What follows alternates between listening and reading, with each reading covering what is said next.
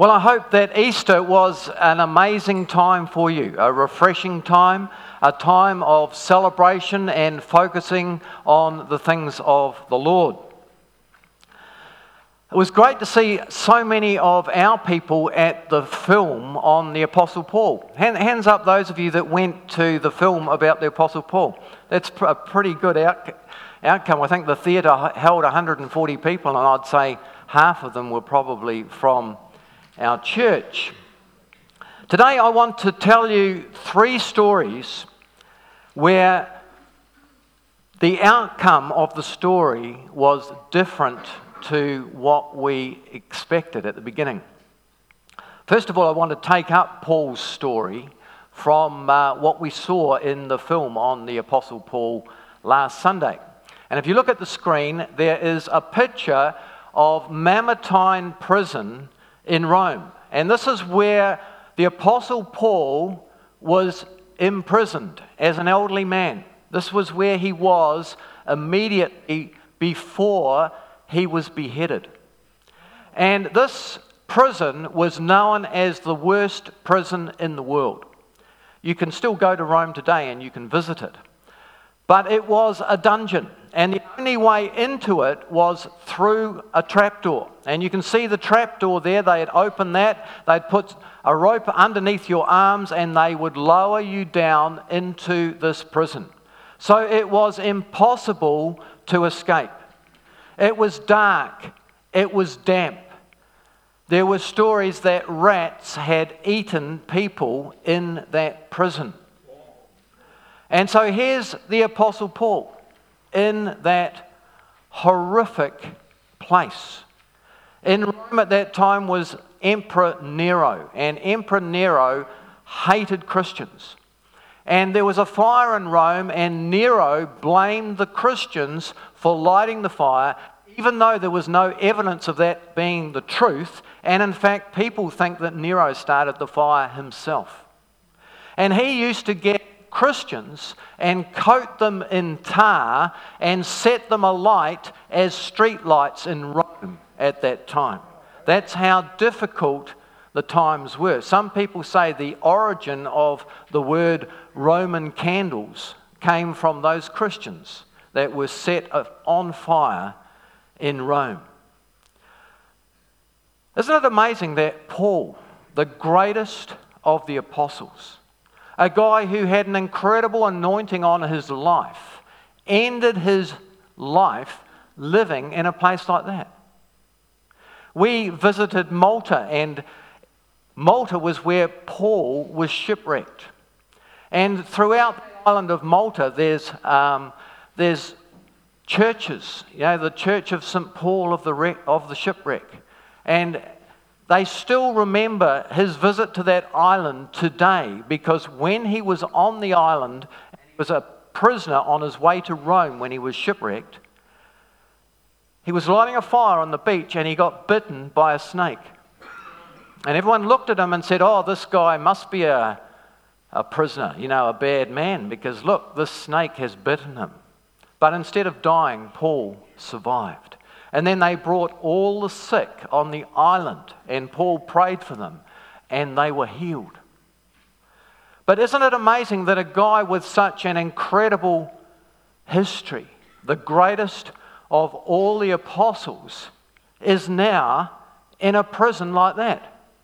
Why couldn't God have worked it so he had some comfortable villa on the Mediterranean Sea where he could complete his writings? And if you read 2 Timothy chapter 4, that second letter to Timothy, Paul pours out his heart about his life and what's going on. And in that letter, he talks about how he's feeling. And in verse 6 of first, 2 Timothy chapter 4, he says, For I am already being poured out as a drink offering and the time of my departure has come. He knew it wasn't long before he died. And in Philippians 1, verse 23, my desire is to depart and to be with Christ, which is far better. It's interesting what he talks about in that last chapter. He mentions two people that had done him harm Demas, who had left him, Alexander the coppersmith, who said nasty things about him and betrayed him. But he also asks Timothy to go up to Troas and get his cloak and bring it to him because winter was coming and it was going to be very, very cold in prison. So we've got a map up there, and in that map you can see uh, Italy and Ephesus and Troas. And so that letter would have been posted and it would have gone all the way from, um, from Rome, which is on the west coast of Italy. It would have gone down around Greece over to Ephesus in Turkey or Asia. And then Timothy would have got the letter and he would have to go up the coast to Troas to get the cloak and then go all the way back to Rome. Now, that seems a bit bizarre to me, doesn't it? I mean, why couldn't someone in Rome lend him a coat or give him a, give him a blanket, for goodness sake? But Paul obviously really wanted to see Timothy. He also wanted to see John Mark. The only person who was with him at that time was Luke. And people say that Luke actually went down into the prison with him. And another thing that he mentions in that end of the letter is he says, Bring my parchments. Now, in those days, the whole Bible hadn't been written, but there were parchments of the Old Testament. And there were probably writings describing what Jesus had done while he was on earth as well. But he could also have been asked for blank parchments because Luke wrote the Acts of the Apostles. And so, here in that prison cell, Paul is dictating to Luke all his journeys and all that happened in the Acts of the Apostles. And now we have the benefit of that amazing book. So we, we think, well, why didn't God answer Paul's prayers? Surely Paul didn't want to be in such a terrible place. Surely God could have made his circumstances better. And we've all got little stories that we can tell, tell about God's intervention in our lives. I remember a few years ago, we'd been invited to go back to Brunei, make their Easter services in Bandar, the capital city. And after that, we were to go to Kuching to speak at a um, a conference for the Indigenous Church of Kuching. And Helen and I and, our t- and two of our children, our two youngest children, were driving from Tauranga to Auckland Airport. And we're going um, sort of towards the Bombays, and suddenly the cars in front of us braked, stopped suddenly. Some car was going to turn right and he'd hit, hit his brakes, and everyone behind had to brake suddenly. And so I hit my brakes and I'm skidding along the road straight towards this car in front of me. And, I, and I'm bracing myself for impact. There's no way we can not hit that car when suddenly my car's going like this and it goes out like that and then it went forward in the oncoming traffic lane. I mean, we could have had a head on collision. But as soon as that happened, the car, the truck that was behind me went into the gap that I would have been in and hit the bumper of the car in front. And I'm thinking, boy, if, if that miraculous intervention where somehow my car went sideways and then forward, I didn't turn the steering wheel. It just, the wheels had locked up and I'm out. And, and, I, and we thought, wow, thanks God. You've helped us. we're supposed to go on this mission trip. If that hadn't happened, we'd have had a dinged up car and we could have been badly injured. And so we see God's intervention in our lives in different ways. The second story I want to tell you is about Judas who betrayed Jesus. Now, have you ever considered that maybe Judas thought that he was doing the right thing? You see, there'd been 400 years between the Old Testament and the New Testament.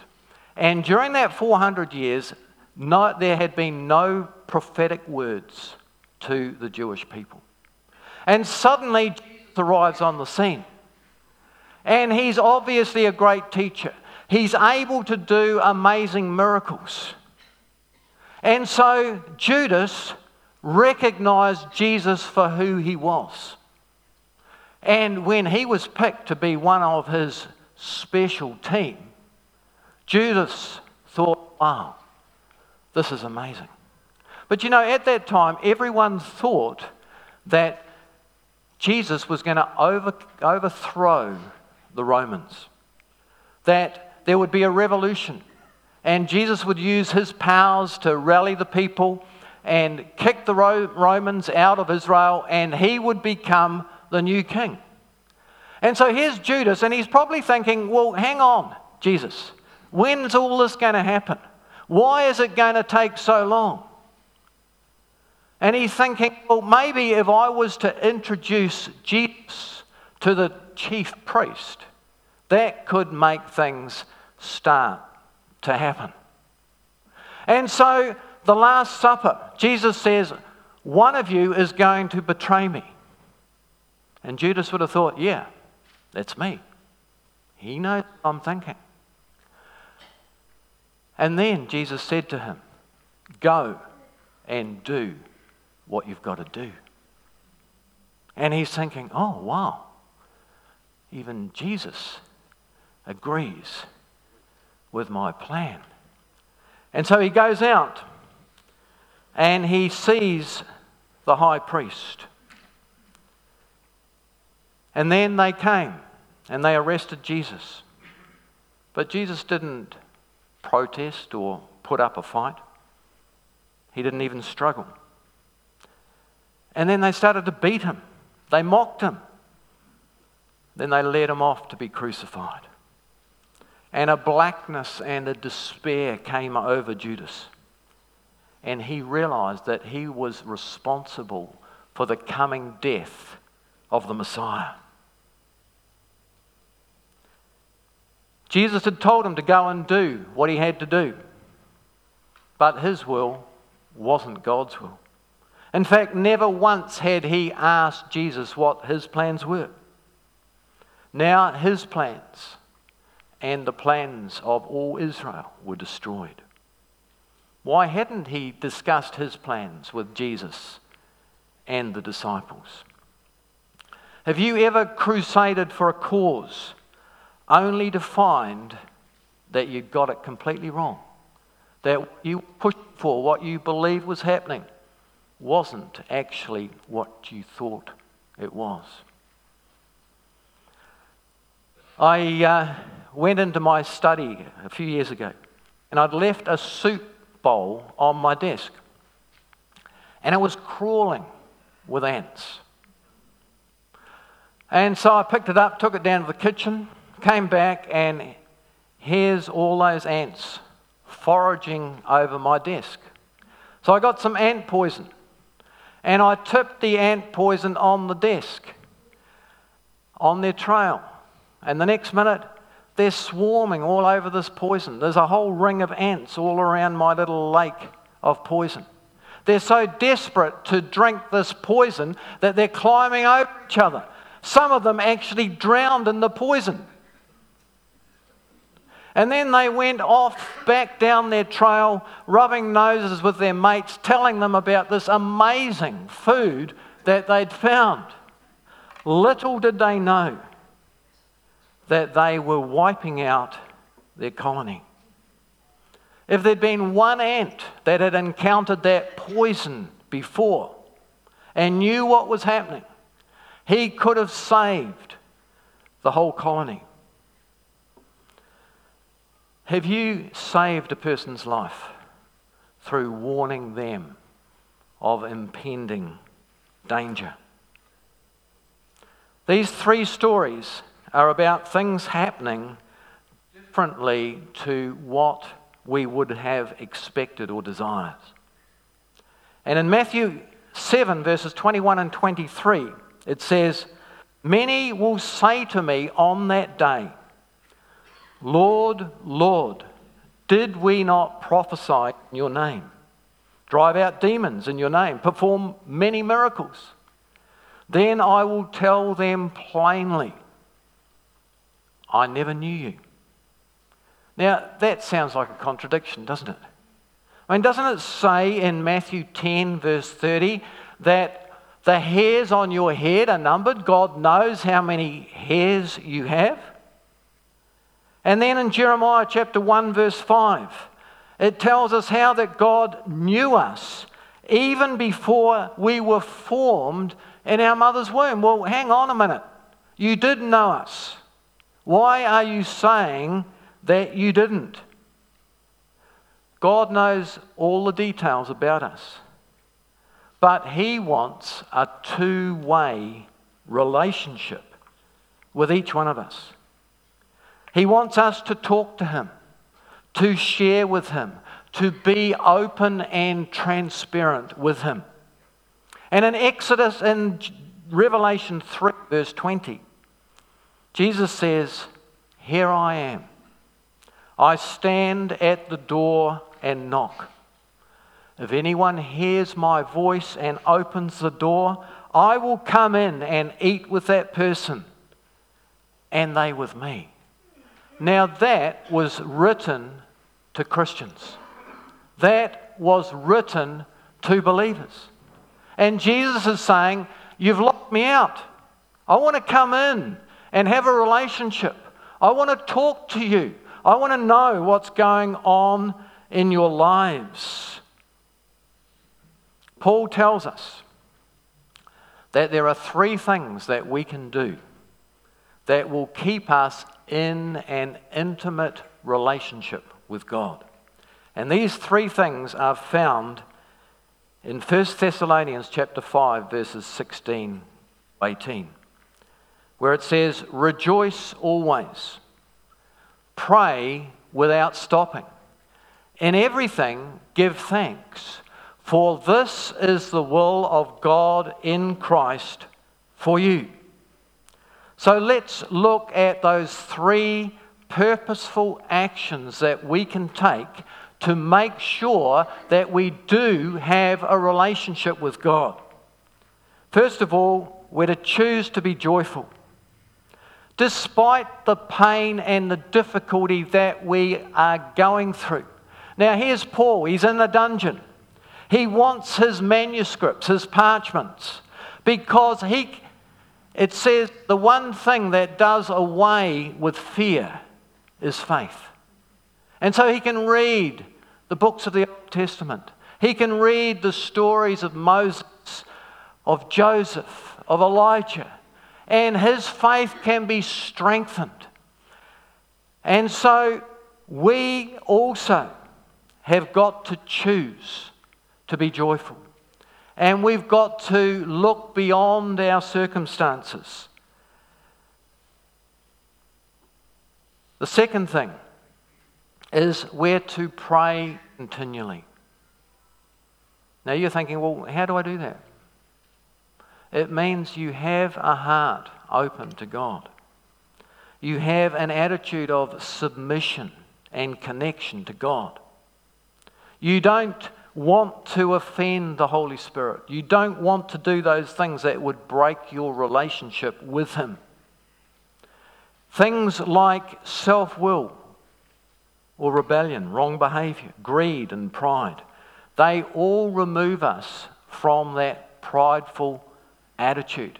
We want to be in this relationship. We love God. We want to please Him. We don't want to do those things that will upset Him. And so we train ourselves to recognize his voice. And sometimes he says to us, Don't say that. Or he says, Stop what you're doing right now. Don't do that anymore. Or refocus your mind. You're going down a bad track. You don't want to be thinking like that. Come back to safety and security in me. And if we obey, we stay in that zone of the peace of God. But if we rebel and go our own way, the sense of His presence and peace ebbs away. And the more that we live in His presence, the more we treasure His presence. When our harmful words or actions grieve the Holy Spirit, we feel His peace evaporate from our lives. We feel lonely and we want that relationship with God restored. After Easterfest, the pastors and some of their wives met with Martin Steele on the Monday morning for morning tea. And Martin Steele was the, the main speaker at the Sunday night meeting, the last meeting of Easterfest. And one of the pastor's wives asked Martin and Ros Steele this question. She said, For a person who is beginning in ministry, what is the most important thing that I can do? And Ros Steele said, Keep the well clean. Don't allow anything to block your relationship with God. Streams of living water flow up through us. Don't block it out by rebellion. Don't block it out by unforgiveness. Don't do anything that are, are, are going to interrupt that flow. Because without that flow, you can't minister. If you're in ministry, you can only minister out of overflow. And if you're blocked up, you need to remove the blockage. You need to be replenished. You need to put yourself in a place where streams of living water are flowing in you and through you. And then the third thing choose to be thankful. You know, as we go through life, it's very easy to feel sorry for ourselves. Self pity opens the door to doubt, fear, anxiety, and despair, where we only see things from a worldly perspective. As we maintain a thankful acceptance of God's amazing provision for us, His presence will flood and fill our temple with God's glory and His light. It's very often a struggle to keep ourselves living in the fullness of God's presence. It's even more difficult to do this collectively as a community, as a body of believers. We will always be tested in our relationships. Even Paul had hard feelings towards Demas and Alexander. You know, Scripture gives us different models of how we should assemble as believers. There's a story in Acts about how Paul was preaching one night, and he preached for so long that there was a guy in an upstairs window who fell asleep. And he fell out the window, and he died.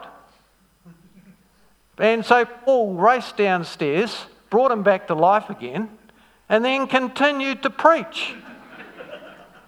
Okay, no sleeping in my services. There's another model in 1 Corinthians 14, verse 26. And it says, When you come together, everyone has a hymn or a word of instruction, a revelation, a tongue, or an interpretation. All of these must be done for the strengthening of church. Some of you may be from a brethren background, and a lot of people in the early Brethren churches, whenever uh, they met on a Sunday morning, they would break bread and then they would sort of have this open service where you might request a song, um, someone might bring a reading, someone might open the scriptures. And um, my dad was an evangelist. And in Nelson, there was a, a, a musical team called the Tasman Team.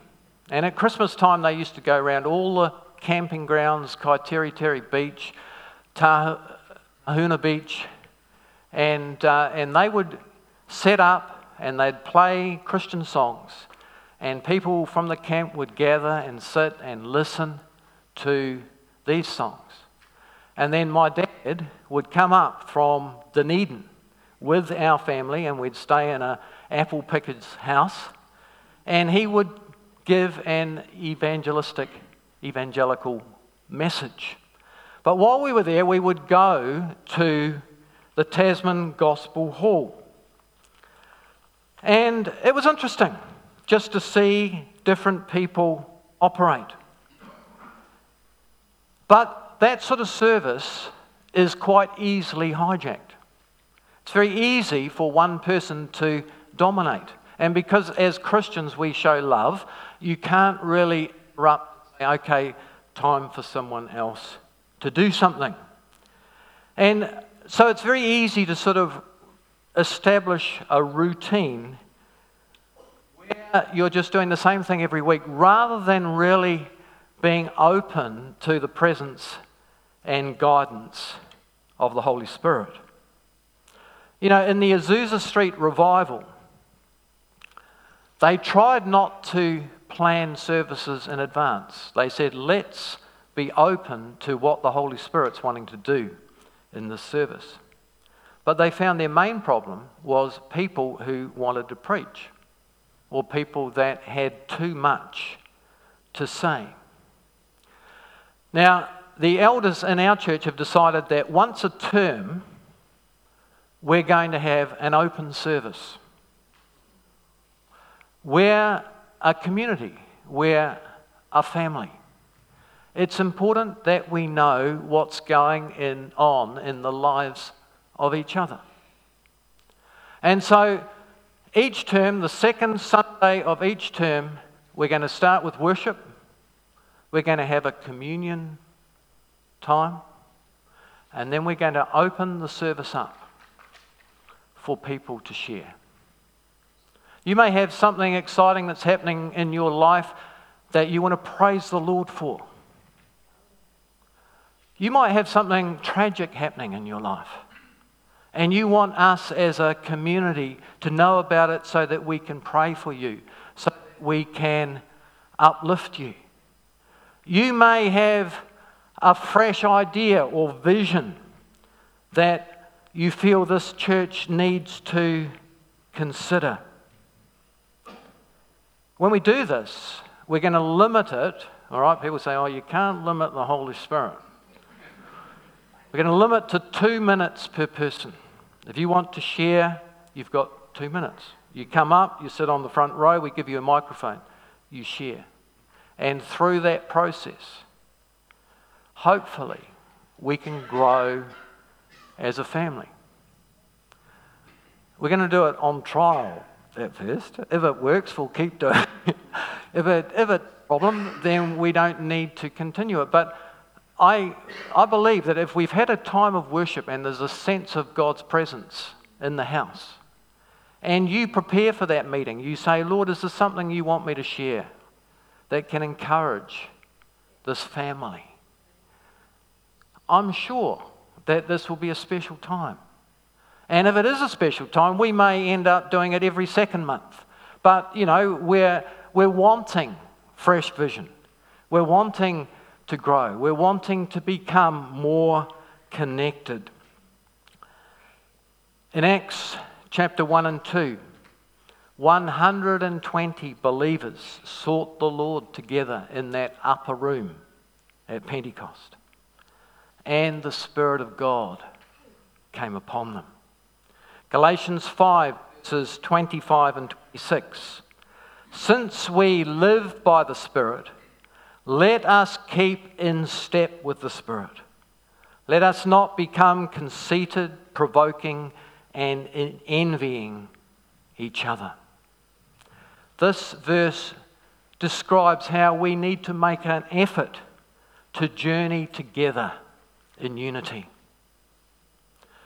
A few years ago, I uh, went to an optometrist, and I was told that both my eyes were quite weak, but one was quite a bit weaker than the other, and that I could put contact lens in and it would solve the problem.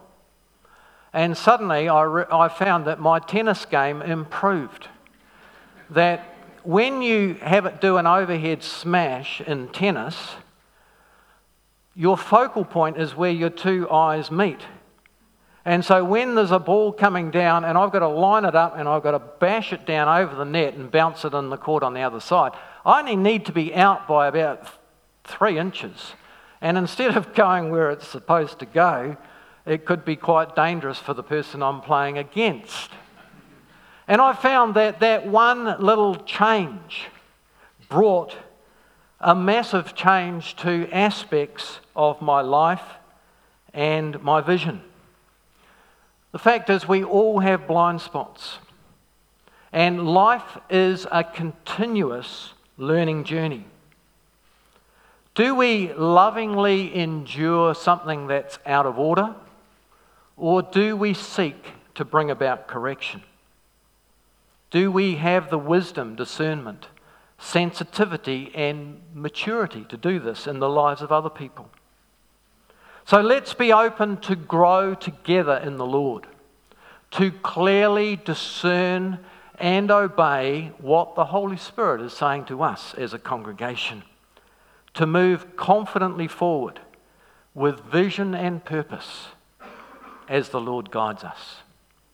Let's pray. Father God, we are a family. Sometimes we may feel as though we're a dysfunctional family. Sometimes we may feel that we're an absentee father. Lord, we want to know each other better. We want to build relationship with each other, to encourage each other, to pray for each other, to be connected. Lord, we acknowledge that sometimes we get it wrong. But Lord, I pray that you will help us as we move forward as a family to grow in unity and purpose and to see you do a special work amongst us. In Jesus' name, amen.